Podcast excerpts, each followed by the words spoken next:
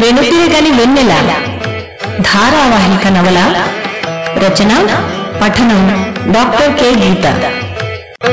భాగం యాభై ఆరు జరిగిన కథ అమెరికాలో తన తల్లికి స్నేహితురాలు స్త్రీలకు సహాయం చేసే సంస్థ సహాయను నడిపే ఉదయనిని కలవడానికి వస్తుంది సమీర.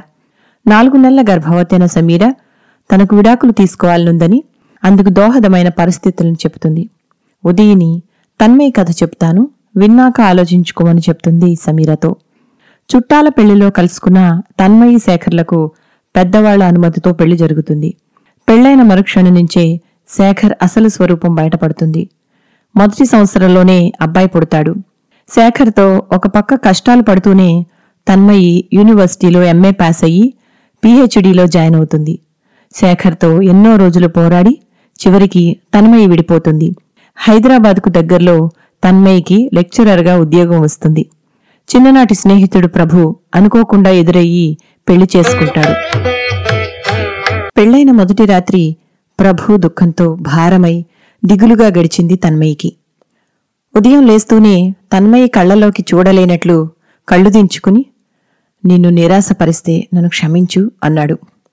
పెళ్ళైతే చేసుకున్నాడు కాని అతని మనస్సులో అపరాధ భావన వెంటాడుతోందని అర్థమైంది తన్మయికి. తన్మయి నెమ్మదిగా అతని తల నిమిరి పర్వాలేదు ముందు మన సమస్యలని చక్కబడని అని బాబును తీసుకురావడం కోసం తాయిబా దగ్గరికి వెళ్ళింది. తాయిబా ఏదో నవ్వులాటగా అనబోయి సీరియస్గా ఉన్న తన్మయి ముఖాన్ని చూసి ఆగిపోయింది. థ్యాంక్స్ తాయిబా రాత్రి వీణ్ణి చూసుకున్నందుకు అంది తన్మయి. ఇగో మేడం నాలునాళ్ళు ఏడనే పంటడులే అంటున్న తాయిబా వైపు చూసి పర్వాలేదు అని చిన్న నవ్వు నవ్వింది. ఆ నవ్వులో నిర్లిప్తత తాయిబా గమనించిందో లేదో తెలియదు గాని తన్మయి కళ్ళు దించుకుని అక్కడి నుండి వచ్చేసింది. ఇంట్లో ఉంటే ఇలాంటి ఆలోచనలు త్వరగా వదలవు అనిపించి బాబుని స్కూలుకి పంపించి తను కూడా త్వరగా కాలేజీకి తయారయ్యింది తాళం వెయ్యబోతూ లోపలికి చూసింది. ప్రభువుకి పెట్టిన లంచ్ బాక్సు వంటింటి గట్టు మీదే ఉంది. పెళ్ళి చేసుకోకముందే ఇవన్నీ ఊహించే ఇతన్ని సంవత్సరం పాటు ఆలోచించుకోమని చెప్పింది. ఇన్నాళ్ళు ఆగిన తర్వాత కూడా తనే కావాలనుకుని వచ్చి ఇంకా ఎందుకు బాధపడుతున్నట్టు? ఇతనికి అపరాధ భావన ఎందుకు వెంటాడుతున్నట్టు? ఎవరితో చెప్పలేకుండా ఎవరినీ ఒప్పించలేకుండా పెళ్ళికి ఎందుకు సిద్ధపడినట్టు? ఏదేమైనా సిద్ధార్థ అన్నట్టు తను అతనికి సరిపడా సమయం ఇచ్చింది. అయినా అతను బాధపడ్డం తనకు సంబంధం లేని విషయం. ఇదంతా తన సమస్య కాదు అతని సమస్య. కాని అలా కొట్టి పారవేయడానికి సాధ్యం కావడం లేదు తన్మయ్యకి ప్రభు సమస్యలన్నీ తన జీవితంతో ముడిపడి ఉన్నవే మరి. కాలేజీకి బండి మీద వెళుతున్నంతసేపు అతను ఈ పరిస్థితుల నుంచి త్వరగా తేరుకోవాలంటే ఏం చెయ్యాలా అని ఆలోచించసాగింది. బస్టాండ్ దాటుతూ ఉండగా పరిచయమైన ముఖమేదో తన్నే చూస్తున్నట్టు అనిపించి వెనక్కి చూసింది. హైదరాబాదులో ఉండే పెద్దమ్మ భర్త ఇక్కడెందుకున్నాడు? వెనక్కి వెళదామా? అని ఒక్కసారి ఆలోచించి విరమించుకుంది. ఎప్పుడెళ్ళినా ఒక్క మాట కూడా మాట్లాడడం ఇష్టం లేనట్లు మొహం పెట్టుకుని ఉంటాడు. ఇప్పుడు వెనక్కి వెళితే మాత్రం పలకరిస్తాడా? బండి అనుకోకుండా ఆగిపోవడంతో పక్కకి తీసి కిక్కు కొడుతూ అద్దంలో చూసుకుంది. బయలుదేరే హడావిడిలో చూసుకోలేదు. పసుపు తాడు మంగళసూత్రాలు బయటికి వెళ్ళాడుతున్నాయి. ఆయన చూసి ఉంటాడా? అందుకేనా అలా చూస్తున్నాడు తన వైపు? ఇప్పుడు ఇంటికెళ్ళి పెద్దమ్మకు చెబితే ఆవిడ అమ్మకు ఫోన్ చేసి చెప్పక మానదు. తనంతట తనుగా చెప్పకుండా ఇలా ఎవరి ద్వారానో తెలిస్తే తల్లిదండ్రులకి కోపం రాక మానదు. అసలే ఒక పక్క ప్రభు వాళ్ళ వాళ్ళకు తెలిస్తే ఏం గొడవ అవుతుందోనని భయపడుతున్నాడు. ఈ సమయంలో తన వాళ్ళకు తెలిసి వీళ్ళు ప్రభువు మీదికి గొడవకొస్తే కాలేజీకి వెళ్ళిన తర్వాత కూడా తెగని ఆలోచనలతో చెమటలు పట్టసాగాయి తన్మయ్యకి. సమయానికి సిద్ధార్థ కూడా రాలేదు ఆ వేళ కాలేజీకి. ఎవరో చెప్పేలోగా తల్లిదండ్రులకి తనే ఫోన్ చేసి చెప్పాలని నిర్ణయించుకుంది. ఫోన్ ఎత్తి అట్నుంచి నిశ్శబ్దంగా వింటుంది జ్యోతి. తల్లిదండ్రులకి వార్త తన ఫోను కంటే ముందే తెలిసిందని గ్రహించింది తన్మయి. ఆశ్చర్యకరంగా తన్మయి చెప్పింది శాంతంగా విని సర్లే మీ ఇద్దరికీ పెళ్ళి జరగాలని రాసిపెట్టి ఉంది. ఇక అంతా మంచే జరగాలని కోరుకుందాం. కాని ఏమోనమ్మా ఇదంతా ఎక్కడికి దారితీస్తుందో. జాగ్రత్తమ్మా అంది జ్యోతి. తండ్రి మాట్లాడనే లేదు. ఇంటికి రాగానే అమ్మయ్య ఒక భారం తీరింది అనిపించింది తన్మయ్యకి ఇంత సులభంగా తల్లిదండ్రులకి తను చెప్పగలుగుతుందని వాళ్ళు ఒప్పుకుంటారని అనుకోలేదు. తను చూడ్డానికి వచ్చినప్పుడు ప్రభువుని చూసి మరి అంత రాద్ధాంతం ఎందుకు చేశారో. ఈ పెద్దవాళ్ళు ఎప్పుడూ ఓ పట్టాన అర్థం గారు తన వాళ్ళు ఒప్పుకున్న సంగతి ప్రభువుకి తెలిస్తే ఎంతో సంతోషిస్తాడు.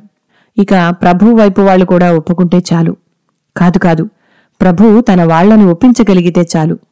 ముఖం కడుక్కుని కాటుక బొట్టు పెట్టుకుని ఏదో కొత్త సౌందర్యంతో తళుక్కున మెరిసిపోతున్న తల్లిని అదే పనిగా చూస్తున్న బాబుని అడిగింది. ఏంటమ్మా అలా చూస్తున్నావు? ఊహు అని తలాడించి మంగళసూత్రాల్ని చేత్తో ముట్టుకుని గలగలా మోగించి కిలకిలా నవ్వాడు. దగ్గరికి తీసుకుని ఒళ్ళో కూచోబెట్టుకుని ఇక మీదట ప్రభు అంకుల్ని నువ్వు డాడీ అని పిలవాలి అంది. తలాడించాడు కాని అర్థం కానట్టు చూశాడు. ఎందుకంటే ఇప్పుడు అమ్మ అంకుల్ పెళ్ళి చేసుకున్నారు. ఇక మీదట మనం ముగ్గురం ఎప్పుడూ కలిసే ఉంటాం. సరేనా? అంది. అని మరి నాన్న అన్నాడు. మీ నాన్న మన దగ్గర నుంచి ఎప్పుడో వెళ్ళిపోయాడు కదా. పైగా వేరే ఎవరినో పెళ్ళి కూడా చేసుకున్నాడు. ఎప్పుడూ మన దగ్గరికి రాడు రాకూడదు. ఇప్పుడు మన ముగ్గురం ఒకటి. ఇక ప్రభుయే నీకు డాడీ అంది. వాడి చిన్ని మనసుకి ఏం అర్థమైందో ఎంత అర్థమైందో తెలియలేదు కాని ఆ సాయంత్రం ప్రభు రాగానే డాడీ అని దగ్గరికి వెళ్ళాడు. ప్రభు నవ్వుతూ ఏమిటి? వీడు పిలుపు మార్చేశాడు? అని వాడి వైపు తిరిగి అయినా ఇదే బావుందిలే అలానే పిలువు అన్నాడు. తన్మయ్య తల్లిదండ్రులు ఒప్పుకోవడాన్ని అతి మామూలుగా తీసుకుంటున్నట్టు మీ వాళ్ళు ఒప్పుకోవడంలో ఆశ్చర్యం లేదులే అంటూ వాకిట్లో బాబు సైకిల్ వైపు చూస్తూ ఏమిటి నవతా ట్రాన్స్పోర్ట్లో సామాన్లు వచ్చేశాయా అన్నాడు. అంది టీకప్పు చేతికిస్తూ. ప్రభు మాటకి అర్థం ఏమిటో ఆలోచించడం కూడా ఇష్టం లేదు తన్మయ్యకి. ఏదేమైతేనే తన్ని అర్థం చేసుకుంది తల్లి. అదే తనకు పదివేలు. తల్లిదండ్రుల దగ్గరే వదిలేసిన double cot dressing table TV వంట సామాగ్రి వంటి సామాన్లు ఇంటికి తెప్పించుకోవాల్సిన అవసరం పడింది. ఇక పరుపు బాబుకు వేరే వైరు మంచం చిన్న కూలర్ కూడా జీతాలు రాగానే ఆ వారంలోనే అమరాయి. బాబుతో పరుగులు తీసి ఆడుతున్న ప్రభుని కిలకిలా నవ్వుతూ పరిగెడుతున్న బాబుని చూస్తూ సంతోషంగా అరుగు మీద జారబడింది తన్మయి. ఇటువంటి ఆనందదాయకమైన రోజొకటి వస్తుందని తను కల్లో కూడా అనుకోలేదు. తనకు ఆపరేషన్ అయినప్పుడు చూడ్డానికి వచ్చినప్పుడు తండ్రి చేసిన రాద్ధాంతం గుర్తుకొచ్చింది. ఇతను నీకు భర్త కాగలడేమో కాని పిల్లాడికి తండ్రి కాగలడా? ఎక్కడో తన మనస్సులో ఆ మాట భయం భయంగా ఇప్పటి వరకు తన్ని దొలుస్తూనే ఉంది. ఇక ఇప్పుడు తనకా బెంగ తీరింది. ప్రభు ఇంటికి వచ్చిన దగ్గర నుంచి నిమిషం వదలకుండా వెంట వెంటే తిరుగుతూ కబుర్లు చెప్తున్న బాబుని ఓపిగ్గా చూసుకుంటున్న ప్రభు మీద మనసంతా కృతజ్ఞత నిండిపోసాగింది. ఇది చాలు మిత్రమా? అనుకుంది మనస్సులో. రెండు వారాలు గడుస్తున్నా ప్రభు దిగులు తగ్గకపోయేసరికి పోనీ మీ అక్కయ్యకు ఉత్తరం రాయరాదు? తనైతే అర్థం చేసుకుంటుందేమో అంది తన్మయి. అన్నాడు. నాలుగు రోజుల్లో ఇంటికి వస్తూనే సాయంత్రం సంతోషంతో వెలిగిపోతూ ఉన్న ప్రభు ముఖాన్ని చూస్తూనే ఆనందపడింది తన్మయి.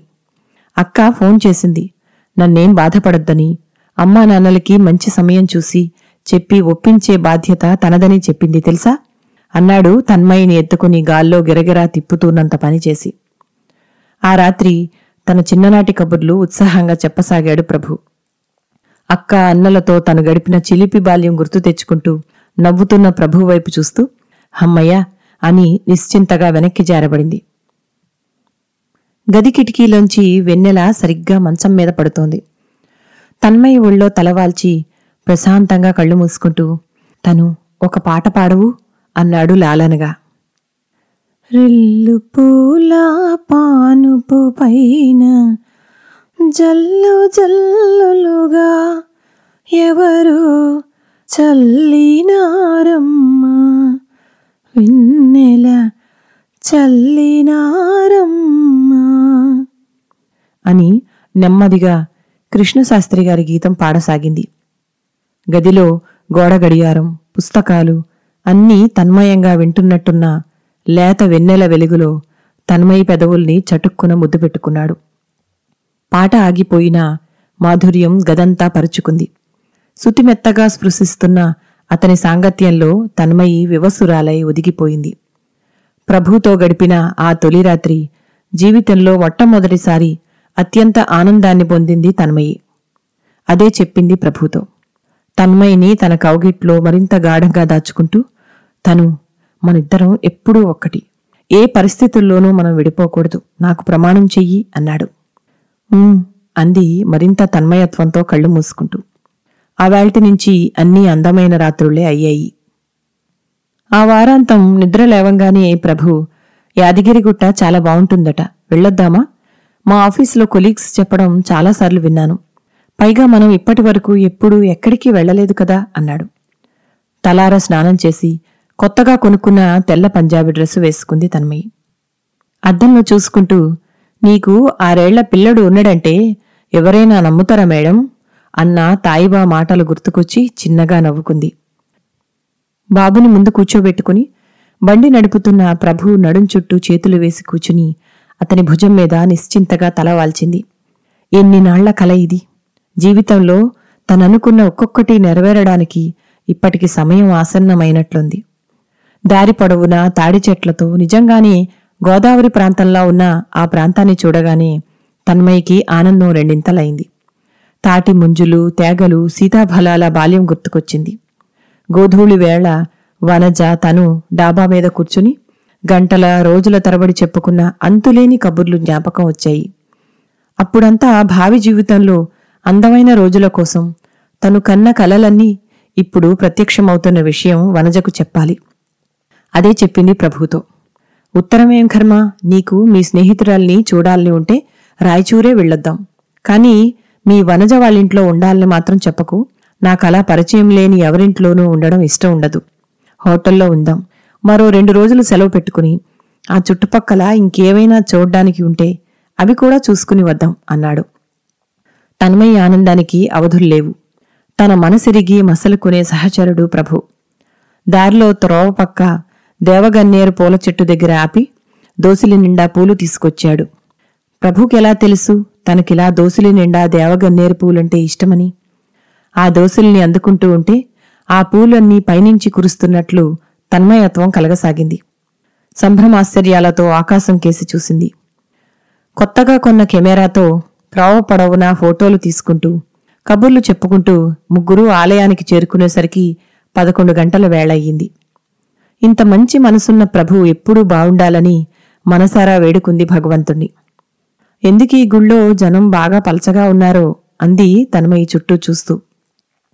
ఆలయంలో కొట్టిన కొబ్బరి చిప్పని ప్రాంగణంలో కూచుని చిన్న ముక్కలు కొట్టి ఇద్దరికీ చెరోటి ఇచ్చి తను కాస్త నోట్లో వేసుకుని స్తంభానికి జారబడి కూర్చున్న తన్మయి పక్కనే చున్నీ మీద తల వాల్చాడు ప్రభు. బాబు అక్కడక్కడే చుట్టూ తిరుగుతూ ఆడసాగాడు. తన్మయి ప్రభు వైపే ఆరాధనగా చూసింది. ఎంత మంచి మనిషి ఇతడు. తను ఏ జన్మలో చేసుకున్న పుణ్యం వల్లనో ఇప్పటికీ ఇతన్ని కలుసుకోగలిగింది. రామదాసు కీర్తన జ్ఞాపకం వచ్చింది. రామచంద్రుడితడు రఘువీరుడు కామిత ఫలములీయ గలిగేనందరికీ. హాయిగా కళ్ళు మూసుకుంది. రెండు నిమిషాల్లో కళ్ళు తెరిచేసరికి బాబు కనిపించలేదు. గాభరాగా ఒక్క ఉదుటన లేచి నిలబడింది. ఆ అదురుపాటుకు కళ్ళు తెరిచిన ప్రభు దిగ్గున లేచి చెమటలు కారుతున్న తన్మేను చూస్తూనే ఉండు భయపడకు. నేనటు వెళతాను నువ్విటు చూడు అంటూ చప్పున కుడివైపుకు పరిగెత్తాడు. ఆలయం తలుపు దాటంగానే చిన్న చిన్న దుకాణాలు వరసగా ఉన్నాయి. జనం కొద్దిమందే ఉన్నా చిన్న చిన్న దుకాణాల సందుల్లో ఏ మూలకు వెళ్ళాడో వెతికి పట్టుకోవడం చాలా కష్టం. తన్మయి ఆలయ ప్రాంగణంలో మైకులో అనౌన్స్మెంట్లు చేస్తున్న చోటికి చప్పున పరిగెత్తింది. అసలు ఆ గాభరాలు మైకు దగ్గర కూర్చున్న అతను అడుగుతున్నా బాబు ఏ రంగు బట్టలు వేసుకున్నాడో చప్పును చెప్పలేకపోయింది. బుగ్గల మీద జారుతున్న కన్నీళ్ళను తుడుచుకుంటూ తన చేతిలో ఉన్న కెమెరాలో ఫోటోల్ని వెనక్కి గబగబా తిప్పి చూస్తూ నీలరంగు నిక్కరు ఎర్రగళ్ళ చొక్కా ఆరేళ్ళ పసివాడండి ప్లీజ్ త్వరగా అనౌన్స్ చేయండి అంది గాభరాగా. అట్నుంచి ప్రభు బాబు దొరికాడా? అంటూ పరిగెత్తుకు వచ్చి మళ్ళీ మరోవైపుకు పరిగెత్తాడు. ఎవరైనా కావాలనుకుని ఎత్తుకుపోయారా? కాళ్ళల్లో సత్తువంతా పోయినట్లు కాళ్ళు వణకసాగాయి. కడుపులో నుంచి హఠాత్తుగా నొప్పి ప్రారంభమైపోయి ఆయాసం వచ్చేయసాగింది తనమైకి వేస్తున్న ఒక్కో అడుగు భారం అయిపోయి నాలుక పిడచకట్టుకుపోసాగింది. బయట బజారులో అటూ ఇటూ పిచ్చిదాన్లా దిక్కులు చూస్తూ కనబడ్డ వాళ్ళందర్నీ యావండి చిన్న బాబుని చూశారా? అంటూ అడుగుతూ పరిగెత్తసాగింది. మిట్ట మధ్యాహ్నమేమో ఎండ చుర్రుమని కాలుతుంది. మధ్య మధ్యలో వెనక్కి తిరిగి ఆలయం వైపు చూస్తూ భగవంతుడా నా బాబుని నాకు చూపించు అని రెండు చేతులు ఎత్తి నమస్కరించసాగింది. తన్మయి మొర ప్రభువు ఆలకించినట్లు ఎవరో గంట మోగించారు. సరిగ్గా అరగంటలో మైకిలో అనౌన్స్మెంట్ వినిపించింది. అబ్బాయి దొరికాడు తల్లిదండ్రులు ఎక్కడున్నా రావాలి. బాబుని చూస్తూనే పోయిన ప్రాణం తిరిగొచ్చినట్లు అనిపించింది తన్మయ్యకి ఏడుస్తున్న పిల్లాన్ని ఎత్తుకుని ముద్దులు కురిపించింది.